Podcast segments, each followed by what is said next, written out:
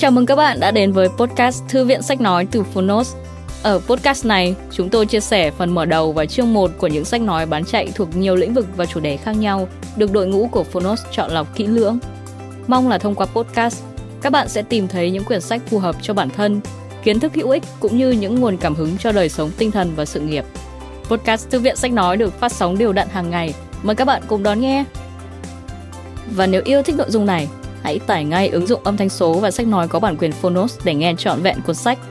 Ngoài ra, Phonos còn sở hữu hàng ngàn nội dung hấp dẫn khác như tóm tắt sách, ebook, thiền, chuyện thiếu nhi, chuyện ngủ, nhạc chủ đề, vân vân. Còn bây giờ, hãy cùng lắng nghe chương 1 của cuốn sách hôm nay nhé!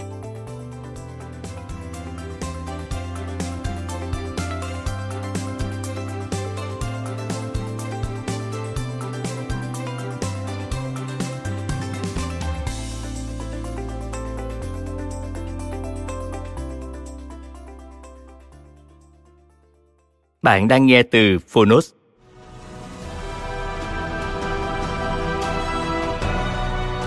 Hoàng Lê Nhất Thống Chí diễn nghĩa. Tác giả, Ngô Gia Văn Phái. Người dịch Cát Thành.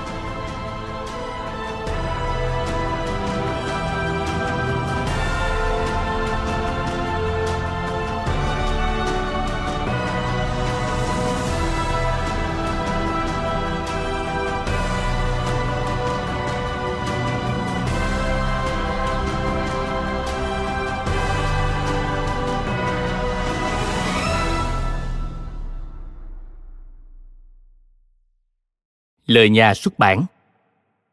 Hoàng Lê Nhất Thống Chí hay còn gọi là An Nam Nhất Thống Chí, Lê Quý Ngoại Sử là một cuốn tiểu thuyết lịch sử chương hồi gồm 17 hồi bằng chữ Hán, viết về sự kiện Quang Trung dẫn quân ra Thăng Long diệt trịnh Phù Lê năm 1786 và sau đó năm 1789 lại tiến quân ra Thăng Long đánh tan 29 vạn quân Thanh xâm lược trong kho tàng thư tịch Hán Nôm Việt Nam, hiếm có tiểu thuyết lịch sử nào lại được các nhà nghiên cứu đánh giá cao như Hoàng Lê Nhất Thống Chí. Bởi tác phẩm tuy viết theo lối tiểu thuyết chương hồi, nhưng sự kiện, nhân vật trong truyện lại có giá trị lịch sử cao mà không có cuốn chính sử, tư sử nào ghi chép đầy đủ bằng. Giá trị sử học hay văn học của Hoàng Lê Nhất Thống Chí là điều không ai có thể phủ nhận. Thế nhưng những tranh cãi về mặt tác giả cũng như văn bản gốc để lại cho người đương thời và đời sau cũng không hề nhỏ. Qua nhiều nghiên cứu đã xác định chắc chắn Ngô Thị Chí viết bảy hồi đầu, Ngô Thị Du viết nối bảy hồi kế. Ở đầu một số văn bản Hoàng Lê Nhất Thống Chí hiện còn, tác giả được ghi thêm là Ngô Thị Nhậm và Ngô Thị Thuyến. Cũng có thời điểm, người đời phủ nhận hai tác giả đích thực để quy công cho một mình Ngô Thị Nhậm với lý do chỉ nhậm mới đủ tầm nhìn, bút lực để hoàn thành 14 hồi đầu. Ba hồi cuối cùng cũng có ý kiến cho là của Ngô Thị Thuyến, có ý kiến cho là của tác giả khác. Do đó, cách làm đơn giản là do cả bốn ông đều là con cháu Ngô Gia. Vậy ghi tác giả chung là Ngô Gia Văn Phái. Hiện nay có khoảng hơn chục dị bản Hoàng Lê Nhất Thống Chí lưu trữ tại một số thư viện lớn ở Hà Nội và Paris – nước Pháp. Căn cứ vào những bản Hoàng Lê Nhất Thống Chí hiện còn, có rất nhiều chỗ chép khác nhau về tên đất, tên người hoặc sự kiện và nhân vật khiến người đời sau có thể nhận định sai lệch nếu chỉ căn cứ vào một bản nào đó. Tuy nhiên, trong số đó cũng có những bản có rất nhiều lời bình chú, phê điểm. Có lẽ đó chính là bản mà các thành đã dựa vào để dịch Hoàng Lê Nhất Thống Chí diễn nghĩa. Do là diễn nghĩa nên câu chữ dịch có thể không hoàn toàn bám sát văn bản. Thế nhưng, điểm đặc biệt của bản Hoàng Lê Nhất Thống Chí diễn nghĩa đó chính là là bản dịch sớm nhất về tác phẩm Hoàng Lê Nhất Thống Chí với đầy đủ 17 hồi. Bản dịch có rất nhiều lời bình chú, phê điểm. Dù bình chú, phê điểm dựa trên quan điểm nào, chúng cũng vô cùng đáng quý, bởi nó đã cung cấp thêm cho độc giả cách hiểu của người đương thời chí ít cũng của người đọc trước chúng ta trên nửa thế kỷ về một số sự kiện và nhân vật lịch sử trong sách để căn cứ vào đấy, chúng ta có thể đưa ra những nhận định đầy đủ, toàn diện, chính xác hơn tuy nhiên, ở phiên bản sách nói, chúng tôi xin giảng lược một số lời bình chú phê điểm để không làm ngắt mạch câu chuyện. Rất tiếc chúng tôi chưa tìm được thông tin về người dịch các thành.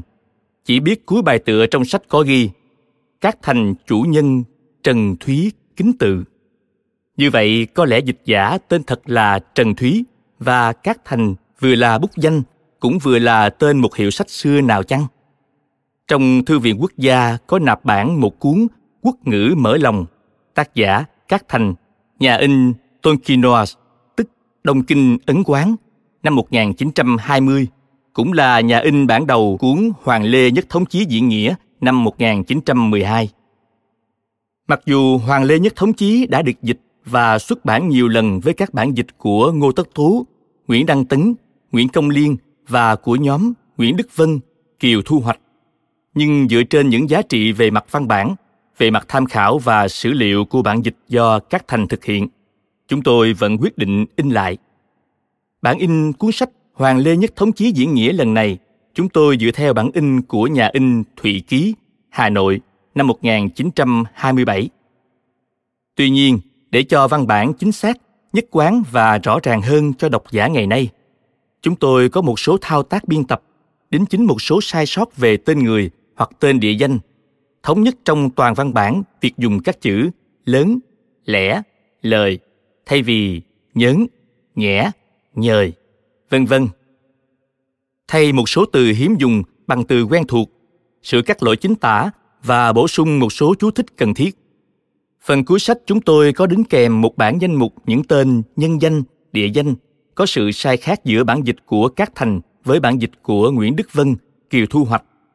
Bản dịch thông dụng trong mấy chục năm nay để độc giả tiện theo dõi. Chúng tôi hy vọng đưa đến độc giả một cuốn Hoàng Lê Nhất Thống Chí diễn nghĩa tốt nhất. Tuy vậy, trong quá trình làm việc, những sai sót là điều khó tránh khỏi. Chúng tôi mong nhận được những chỉ chính của độc giả để cuốn sách được hoàn thiện hơn trong những lần tái bản tới. Xin trân trọng giới thiệu cùng độc giả.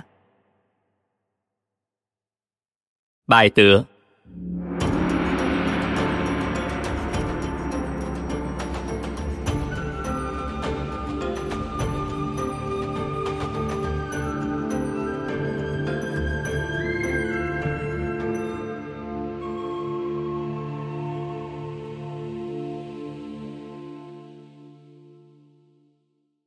có ích cho thần trí người ta không gì bằng xem sách.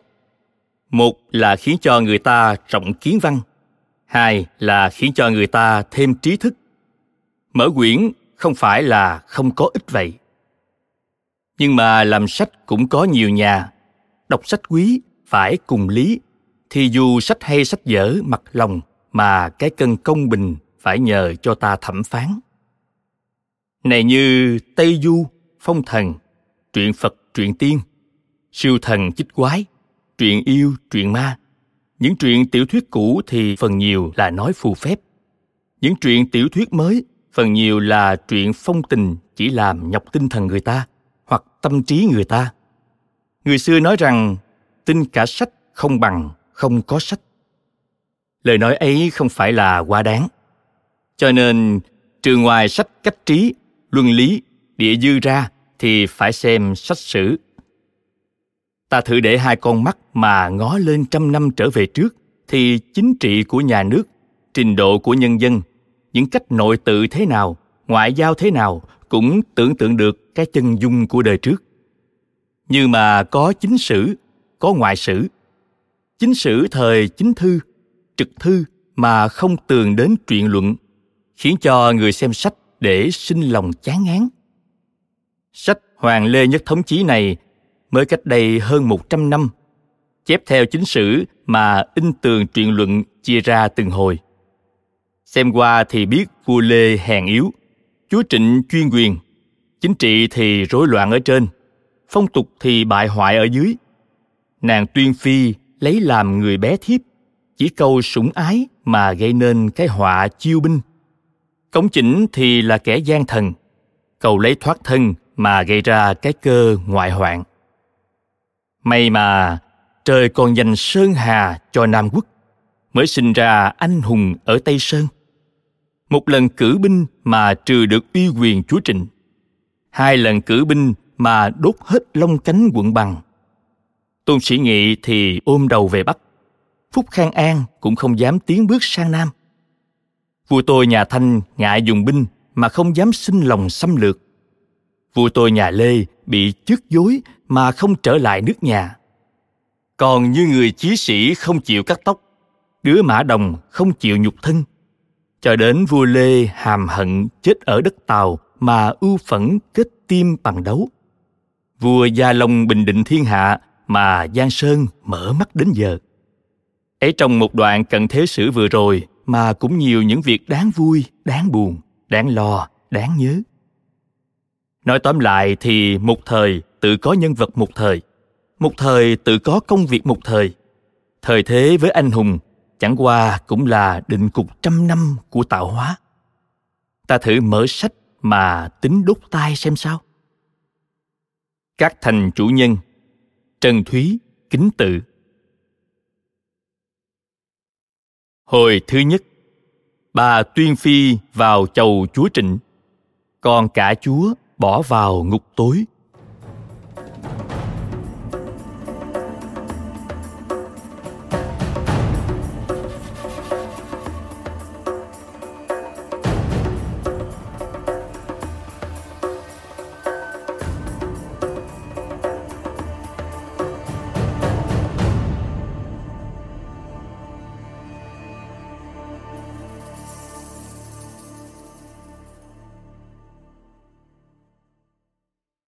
Nói thêm, bà Tuyên Phi, tức Đặng Thị Huệ, vợ chúa Trịnh Sâm, tên tục gọi là bà chúa chè. Quay trở lại câu chuyện. Nhà Lê từ vua Thái Tổ đánh giặc Minh thống nhất nước ta, lập kinh đô tại Hà Nội truyền được chín đời. Đến vua Quang Thiệu, phải nhà Mạc đánh đuổi chạy vào Thanh Hóa. Cháu là vua Trang Tôn, mới có tướng là Trịnh Kiểm giúp đánh nhà Mạc, Trung Hưng nhà Lê còn ở tỉnh Thanh. Con ông Trịnh Kiểm là Trịnh Tùng lại giữ binh quyền, giúp vua Thế Tôn trừ hết nhà Mạc, lại ra Hà Nội. Từ bấy giờ, họ Trịnh cứ thế tập làm chúa. Từ chúa Kiểm đến chúa Bồng, quyền chúa vẫn lớn hơn quyền vua. Đời thứ chín chúa Trịnh là Sâm. Sâm là người có tài trí giang hùng, giúp vua Cảnh Hưng nhà Lê chỉnh đốn công việc, dẹp yên mọi nơi gặp lúc thái bình giàu có, mới sinh ra xa xỉ chơi bời. Hạ lệnh tuyển con gái dân gian tiến vào. Có nàng đặng thị huệ, người làng giống, phù đổng, tỉnh bắc. Mắt phượng mày ngài, người dáng đẹp lắm. Được tuyển vào làm thị nữ. Một hôm, thị huệ tiến hoa đến trước mặt chúa. Chúa trông thấy, bằng lòng ngay. Từ đấy dần dần thân yêu, cùng ăn, cùng ngồi, hình như vợ cả xe ngựa ăn mặc được như là chúa, muốn gì cũng được, nói gì cũng nghe. Nàng ấy cậy thế lộng quyền hay làm bộ để dối bụng chúa? Này như chúa có một hòn ngọc lúc trước đi đánh quảng nam bắt được, quý lắm, vẫn để lên trên khăn. Một khi nàng ta lấy ra mà chơi, chúa bảo rằng, nhẹ nhẹ, đừng làm rơi vỡ nhé. Nàng ấy mới vứt xuống đất mà khóc rằng, quý gì ngọc ấy bất quá vào quảng nam lấy ra đền chúa thôi. Chúa sao trọng của khinh người thế? Nói rồi, lại ở riêng một nhà, không hầu chúa nữa. Chúa phải làm trò chiều chuộng để cho bằng lòng, nàng ấy mới vui vẻ như cũ. Đến khi nàng ấy có thai, chúa sai chúc các bách thần cầu cho sinh trai. Sinh được bách nhật, chúa yêu lắm. Lấy tên tục của chúa thuở bé là gán mà đặt tên. Năm ấy thi hương ở thành Phụng Thiên, Chúa ra đầu bài rằng Sơn xuyên dục anh, hà hải trung tú. Nghĩa là khen con trai ấy là khí tốt non sông đúc lại mà sinh. Các quan văn võ cũng đều mừng rằng Tinh trùng huy, hải trùng nhuận. Nghĩa là khen Chúa đức sáng như sao, ơn nhuần như bể. Chúc tụng anh trai ấy cũng được như thế. Phê rằng văn chương phò phỉnh từ xưa vẫn thế quay trở lại câu chuyện đến đầy năm đứa con ấy tướng mạo đẹp đẽ hơn cả người thường lúc biết nói đối đáp rõ ràng dáng dấp chỉnh chện như người lớn tính lại nhớ lâu. Các quan có ai vào hầu, anh ta tiếp đãi đứng đắn. Hoặc đến năm sau lại vào, anh ta còn nhớ được tên họ, nói cả chuyện trước. Chúa từng bảo người làm thơ 16 chữ, sai người dạy miệng. Anh ta nghe rồi đọc được ngay. Chúa càng yêu lắm. Nàng đặng thị nhân thế có ý tranh ngôi con cả là Trịnh Khải. Lại nói chuyện Trịnh Khải ấy là bà Dương Thái Phi sinh ra. Bà ta tên là Ngọc Hoang, người làng Chân Phúc, huyện Thạch Hà, tỉnh Nghệ. Có chị lấy chúa Ân Vương, tên là Doanh, sinh ra chúa Sâm. Được chúa yêu lắm, mới tiến bà ta lên chúa Sâm. Từ khi vào cung vẫn phải ở một mình. Có một đêm nằm chim bao, thấy thần cho một tấm vóc hoa, vẽ đầu rồng đen. Không biết là điềm gì. Mới nói chuyện với quan thị là Khê Trung. Khê Trung trong lòng cho là điềm tốt. Đến hôm sau, Chúa sai vời nàng Ngọc Khoan để tiến ngự. Khê Trung nghĩ rằng Khoan, Hoan cũng cùng vần. Nhân thế cố ý giả làm nhầm lỗi mới mời bà Hoan tiến vào. Chúa trông thấy không bằng lòng, nhưng đã gọi đến, không nỡ khước đi. Đòi trách Khê Trung, Khê Trung lại chịu tội, lại nói đầu đuôi chuyện chim bao bà ta. Chúa nín lặng không đáp. Bà ta một lần hầu ngự có thai ngay. Đến lúc sinh con trai, đặt tên là Khải. Chúa nghĩ rằng, rồng dẫu có tượng làm vua, nhưng mà rồng vẽ không phải rồng thực. Có đầu không đuôi, cũng không phải là điểm tốt. Và lại khi trước con chúa Doanh là lệ, cũng là người làng chân phúc sinh ra, mà rồi sao mưu nghịch. Nhưng thế bụng chúa hơi không ưa. Các quan vào mừng, chúa từ rằng không phải con vợ cả, không chịu mừng. Đến khi Trịnh Khải đã lớn, mặt mũi tuấn tú mà Chúa vẫn không ưa. Trịnh Khải tính muốn nghề võ, không hay học chú sai tiến sĩ là Nguyễn Khảng và Lý Trần Thản cùng làm tư giảng. Sau ông Thản mất, ông Khảng bận việc quan, cũng không từng đến giảng dạy, chỉ có năm người tùy giảng đến khuyên giảng cho xong việc thôi. Chúa từng sai làm thơ, Trịnh Khải lại mượn người làm sẵn để tiến trình Chúa nghe biết thế, càng không ưa. Khi bấy giờ các quan cứ viện lệ cũ, con chúa đến 12 tuổi thì ra ở tòa Đông Cung. Bây giờ cứ lệ xin thế. Chúa không cho, chỉ sai ra ở nhà quan A Bảo là ông Nguyễn Phương Đỉnh. Vị Đông Cung vẫn còn để khuyết, hình như còn có ý đợi con khác. Đến khi Trịnh Khải 15 tuổi vừa gặp Trịnh Cán mới sinh, Chúa lại thêm lòng không yêu mến Trịnh Khải nữa. Cách vài năm sau, Trịnh Khải đã 18 tuổi. Cứ như lệ cũ thì là được mở phủ, mà các quan không ai dám xin. Chúa cũng không nói đến. Bởi thế ngôi hoàng trừ chữa định, bụng người ta không chuyên nhất. Ai theo Trịnh Khải thì giúp Trịnh Khải, ai theo Thị Huệ thì giúp Thị Huệ, đã hơi thành ra bè đảng. Thị Huệ tự nghĩ rằng Trịnh Khải đã lớn, lắm người vây cánh, mà con mình ít tuổi mới càng nghĩ mưu lập đảng. Nhờ quận Huy, tên là Hoàng Tố Lý, để giúp cho. Tố Lý nguyên là người làng Phụng Công, tỉnh Bắc. Khi bé gọi tên là Đăng Bảo, thi đổ hương cống lại đổ tiến sĩ, hình dáng tuấn nhã, văn võ toàn tài. Chúa Doanh quý trọng lắm. Quận Việp, tên là Hoàng Ngũ Phúc, mới gả con gái cho quận Huy uy quyền càng lớn, ai ai cũng ngờ. Có người đồn rằng quận Việp toàn lấy thiên hạ truyền cho quận Huy. Lại có lời sấm rằng Thảo nhất điền bác. Ý bảo rằng quận Huy là họ Hoàng, ứng vào câu sấm ấy. vả lại quận Huy trước tên là Đăng Bảo, người ta cũng chỉ nghi lắm. Bởi thế quận Việp sợ có hình tích, cáo bệnh về nhà, mới bảo quận Huy đổi tên là Tố Lý. Đến năm Giáp Ngọ, chúa sai quận Việp làm tướng đem quân vào đánh Quảng Nam. Quận Việp đem quận Huy đi theo. Quận Huy vẫn được binh pháp quận Việp. Tướng tá ai cũng sợ. Quận Huy lại khéo dùng người. Các hào kiệt ai cũng theo. Thường đánh được giặc, có công được thăng làm quan trấn thủ tỉnh Nghệ.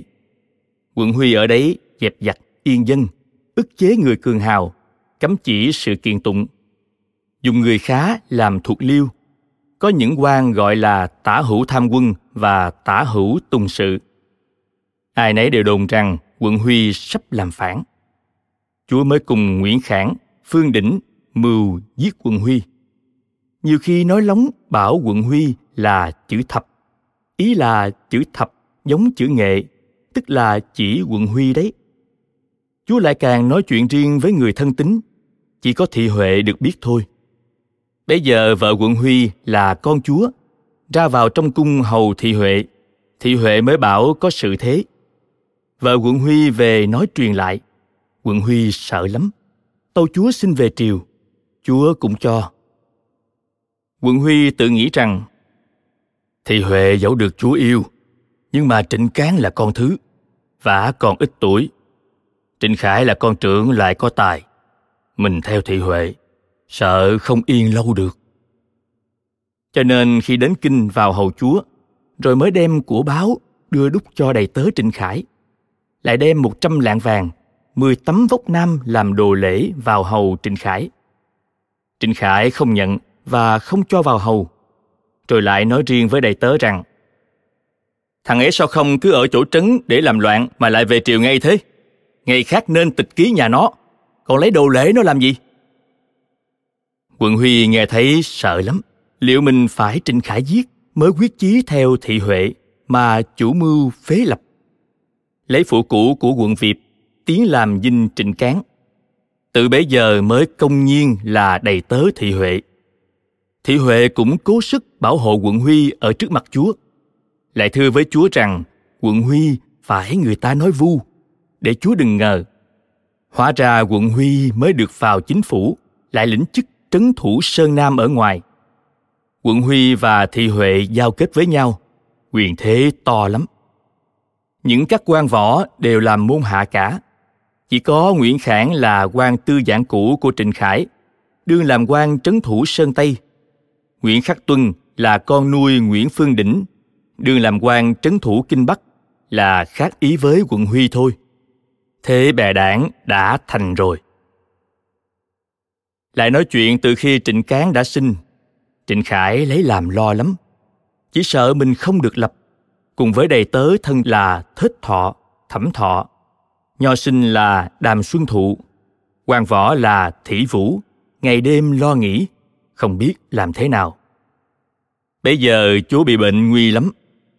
Trịnh khải một đêm nằm chim bao, thấy mình mặc áo da cừu, đầu đội mũ chữ đinh, đứng tựa trong miếu. Tỉnh dậy mới bảo đầy tớ rằng ta chim bao thấy thế. Hẳn là cái đồ áo ta. Trong cung ắt sắp biến, ta nên nghĩ mưu cho sớm. Những các gia thần mới xin mật sửa đồ khí giới. Mộ kẻ võ sĩ, đợi khi trong cung có việc, thì đóng các cửa thành, giết quận huy, giam thị huệ và trịnh cán cho không được lập. Rồi báo cho hai quan trấn tây bắc đem quân vào cứu, hiếp các đại thần để định ngôi mình. Trịnh khải mới nghe lại thấy đồn rằng sắp có mệnh chúa sai đi tuần biên. Trịnh khải mới sai người vay một nghìn vạn bạc của phù trung, giao cho xuân thụ phân phát cho người nhà để sắm sửa khí giới. Lại mật báo cho hai quan trấn chiêu mộ người nghĩa dũng. Mưu nghĩ vừa mới xong, gặp khi bấy giờ bệnh chúa lại khỏi, việc hơi lộ ra. Bây giờ có quan tiên triều tên là nguyễn huy bá, là người làng phú thị, tỉnh bắc người ấy tính rất gian hiểm, vẫn quen phát giác tội người ta mà cầu làm quan. Năm trước nó đã phát giác việc nguyễn cơ với quận đoan mưu nghịch, được cất làm quan tham nghị sơn tây, lại làm quan đốc đồng thái nguyên, rồi phải biệt về. Nó đương cầu tiến dụng, nó mới cho con dâu trưởng vào làm đầy tớ thị huệ, thường nhật các chuyện trịnh khải nói để nịnh thị huệ. Lại mật sai người làm môn hạ hai quan trấn để thám tình trạng. Đến lúc ấy cũng hơi biết đại khái, vào nói ngay với thị huệ. Thị huệ mới sai nó bàn với quận huy. Quận huy bảo nó làm tờ mật phong, buộc trong tay áo đưa vào tâu chúa. Chúa trông thấy tờ giận lắm, muốn lập tức giao tra. Quận huy lại can rằng, thế Tự khải chắc hẳn có mưu thế, nhưng mà gây nên sự thế thì hẳn tự hai quan trấn bây giờ hai quan trấn cầm quân ở ngoài. Nếu mà trị ngay, sợ nó sinh biến. Không bằng hãy vời nó về triều, giam ở trong phủ, rồi sao xét tội mà trị. Chúa rằng phải, ngày mai đòi thế tử khải vào. Chúa giả cách mắng rằng, không chịu học hành. Giữ ở nhà ba giang trong cát lại lấy quan tiến sĩ là nguyễn quỳnh, nguyễn quân làm tả hữu tư giảng để dạy trịnh khải lại cho vời hai quan trấn về kinh. Ngày hôm ấy là trầm tháng 8 năm canh tý. Trịnh khải có đầy tớ là ngô thời nhiệm, người làng tả thanh oai, tỉnh hà nội, là con quan trấn thủ tỉnh lạng sơn, tên là ngô thời sĩ. Hiện ông ngô thời nhiệm đương làm quan đốc đồng kinh bắc, thân với ông trấn thủ là nguyễn khắc tuân. Việc gì cũng bàn với nhau, chỉ có việc thế tử khải thì lại không nói đến. Mấy tháng trước, thế tử có tiểu hầu là sơn thọ, lại là học trò thời nhiệm. Thế tử mới sai nó, bảo thời nhiệm mật sai nó lên lạng sơn, mua nỉ đỏ ngựa tốt để phòng dụng binh. Thời nhiệm mới kinh rằng, thế tử là người phó nhị trong nước nước là người của mình, lo gì mất ngôi mà phải làm mưu nghịch thế? Ắt lại lũ tiểu nhân nó xua dục thế tử còn tính huyết khí, lo nghĩ chưa chính chúa là người thông minh, có dấu che thế nào được? Sợ khi bất trắc thì lũ gia thần không chỗ nào mà ẩn mình nữa. Lập tức đi đến nhà nguyễn khắc tuân, nói tình trạng thế. Bảo rằng, nên đến kinh bảo thế tử thôi việc ấy đi. Khắc tuân nói rằng, tôi với ông làm quan đây, chỉ biết kiểm phòng tra hỏi thế còn việc khác không dự gì đến mình, bất tất lo chi ngôi thời nhiệm mới thở dài mà đi. Sau mấy tháng, chúa quả nhiên có mệnh triệu. Nguyễn khắc tuân tức khắc lên đường, ước với thời nhiệm cùng đi. Đến kinh thì nguyễn khảng với nguyễn phương điền cũng đã triệu rồi, đợi tội ở nhà tả xuyên. Nguyễn khắc tuân vào hầu, chúa không cho vào. Sai quan thị là quyến trung mắng rằng, cậu với thế tử mưu làm giặc, cậu hãy cứ đi mà sắp quân ta đã có tướng mạnh để đối địch. Khắc tuân sợ hãi mà ra, gặp thời nhiệm cầm tay than rằng, tôi thờ chúa từ lọt lòng đến giờ. Nay chúa gọi tôi là giặc. Ngày trước ông có nói, tôi tưởng không làm gì. Bây giờ sự đã thế này thì làm thế nào? Thời nhiệm cũng vội vàng, không biết đáp sao. Khắc tuân mới làm tờ chiêu xương các việc trước, lại nhờ quyến trung tiến vào. Chúa không nghe sai đem xé ở trước mặt khắc tuân. Khắc tuân phải nhặt đem ra, không biết nói sao, sợ hãi, thất thú. Nguyễn khảng cũng càng sợ hãi, muốn nói với chúa, lại không nhờ ai đạt lên được, mới bảo thời nhiệm rằng, chúng tôi quan thì to, dèm thì nhiều, có nói chúa cũng không tin. Ông nên lấy các chuyện đổ cho lũ gia thần. May ra chúng tôi được rõ oan, mà thế tử cũng được vô sự thời nhiệm bất đắc dĩ làm thế. Không ngờ chúa được tờ lại càng giận, nói rằng, quả nhiên như người ta nói, không sai nữa. Mới sai thời nhiệm với quan thị là đạt trung, đường trung và yến trung cùng tra hỏi sự ấy. Thời nhiệm thời muốn ở trong mà cứu giải. Khi ấy thời nhiệm gặp có tan cha phải cáo về. Chúa sai quan bồi tụng là lê quý đôn thay vào tra xét được tất cả tình trạng. Chúa mới vời các đại thần vào trong miếu, khóc than rằng, ta không may gặp phải đứa con bất hiếu bày tôi bất trung mưu làm phản nghịch. Bụng nó tệ lắm. Thế thì bỏ con trưởng, lập con bé. Sự ấy cũng là bất đắc dĩ, các quan phải nên biết bụng ta. Bao nhiêu đứa có tội, cứ phép mà trị. Khi ấy các quan hội nghị những người phụ phạm đều phải tội chết. Chỉ còn tội thế tử thì không dám nghị. Dâng lên chúa xét. Chúa cầm bút phê rằng, cứ nghĩa sách xuân thu, nói việc giết cha thì phép nên làm tội nặng. Nhưng nghĩ rằng cha con là thiên tính, tình không nỡ bỏ, thì thế tử nên dán làm con rốt, bắt làm tôi suốt đời. Nguyễn khảng, khê trung là đầy tớ cũ có công, cho giảm tội chết. Chỉ bắt tù thôi. Nguyễn phương đỉnh là người già, thực thà không dự mưu, cũng tha tội chết. Cách xuống làm dân. Con thì cứ y á nghị. Chị ấy giao xuống. Khê trung và nguyễn khắc tuân đều uống thuốc độc chết. Khắc tuân có tên đầy tớ, tên là nguyễn quốc thực. Người làng vĩnh kiều cũng bị tội lây án lập trảm quyết. Khi đem nguyễn quốc thực ra chém, anh ấy mắng rằng, trời không mắt, triều không quan để ta phải oan. Bảo người thân để bút giấy vào trong tay áo ta. Sống không tỏ được oan, chết cũng kiện với âm phủ. Người ta nghe thấy đều khen là giỏi. Trịnh khải, chú sai cứ ở nhà ba giang sai người giam giữ ra vào không được tự do đầy tớ cũng không được đi lại. Vì thế đồ đảng phải trốn chạy cả. Đảng thị huệ thế càng to lắm. Các quan ai cũng cúi đầu theo cả. Chúa cũng càng trọng thêm. Thị huệ mới vì em nó là mậu lân, cầu lấy con gái chúa, là ngọc lan. Chúa cũng gả cho. Nguyên rằng nàng ấy là con gái yêu của chúa. Khi trước bà hoàng chính phi sinh được hai quận chúa lớn là ngọc anh.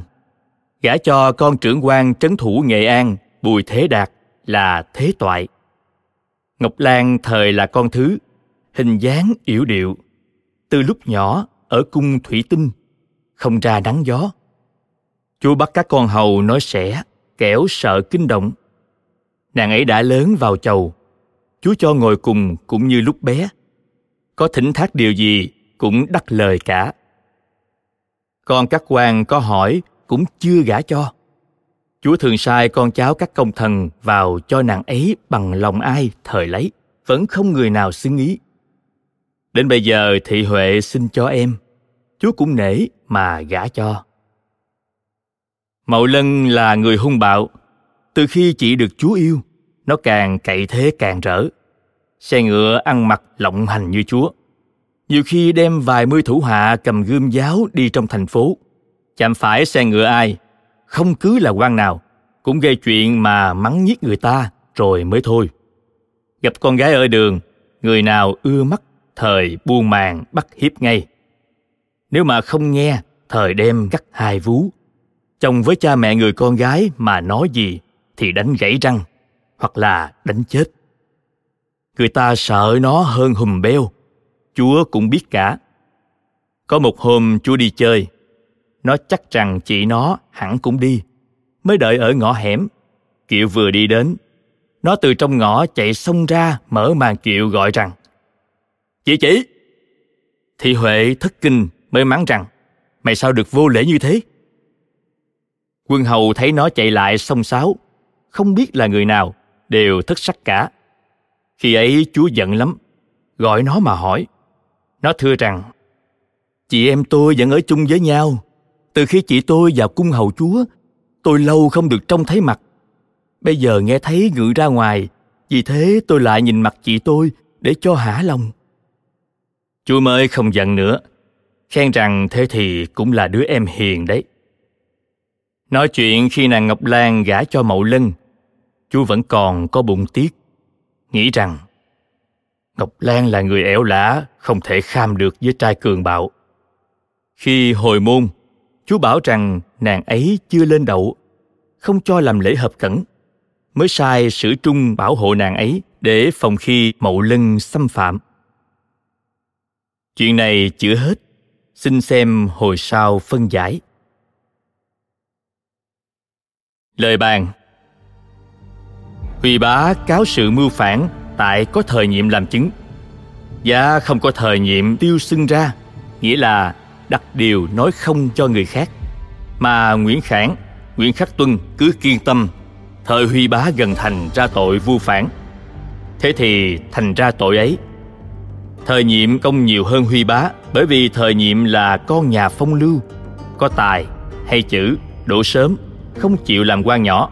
Vì thế vào làm gia thần thế tử để mà nhập khỏa hẳn là muốn lấy thế tử làm cái mồi thăng quan cho chóng nếu không phải thế thì sao chúa lại sai thời nhiệm với quan thị cùng tra án lúc thời nhiệm sắp phát án ấy nói với cha là ngô thời sĩ cha cố thề không nghe Đến khi phát án rồi, Chúa khen là trung lắm, một ngày thăng quan hơn 10 lần. Cha ở Lạng Sơn nghe thấy mới tự tận. Thế mà chuyện này chép rằng bất đắc dĩ và rằng muốn cứu giải, muốn vì thời nhiệm hồi hộ, giấu đầu hở đuôi, dối người ta sao được. Nói thêm, nhập hỏa nghĩa là gia nhập một nhóm, tổ chức gia tộc nào đó. Hồi hộ nghĩa là dùng quyền thế để bao che cho hành vi sai trái của người khác.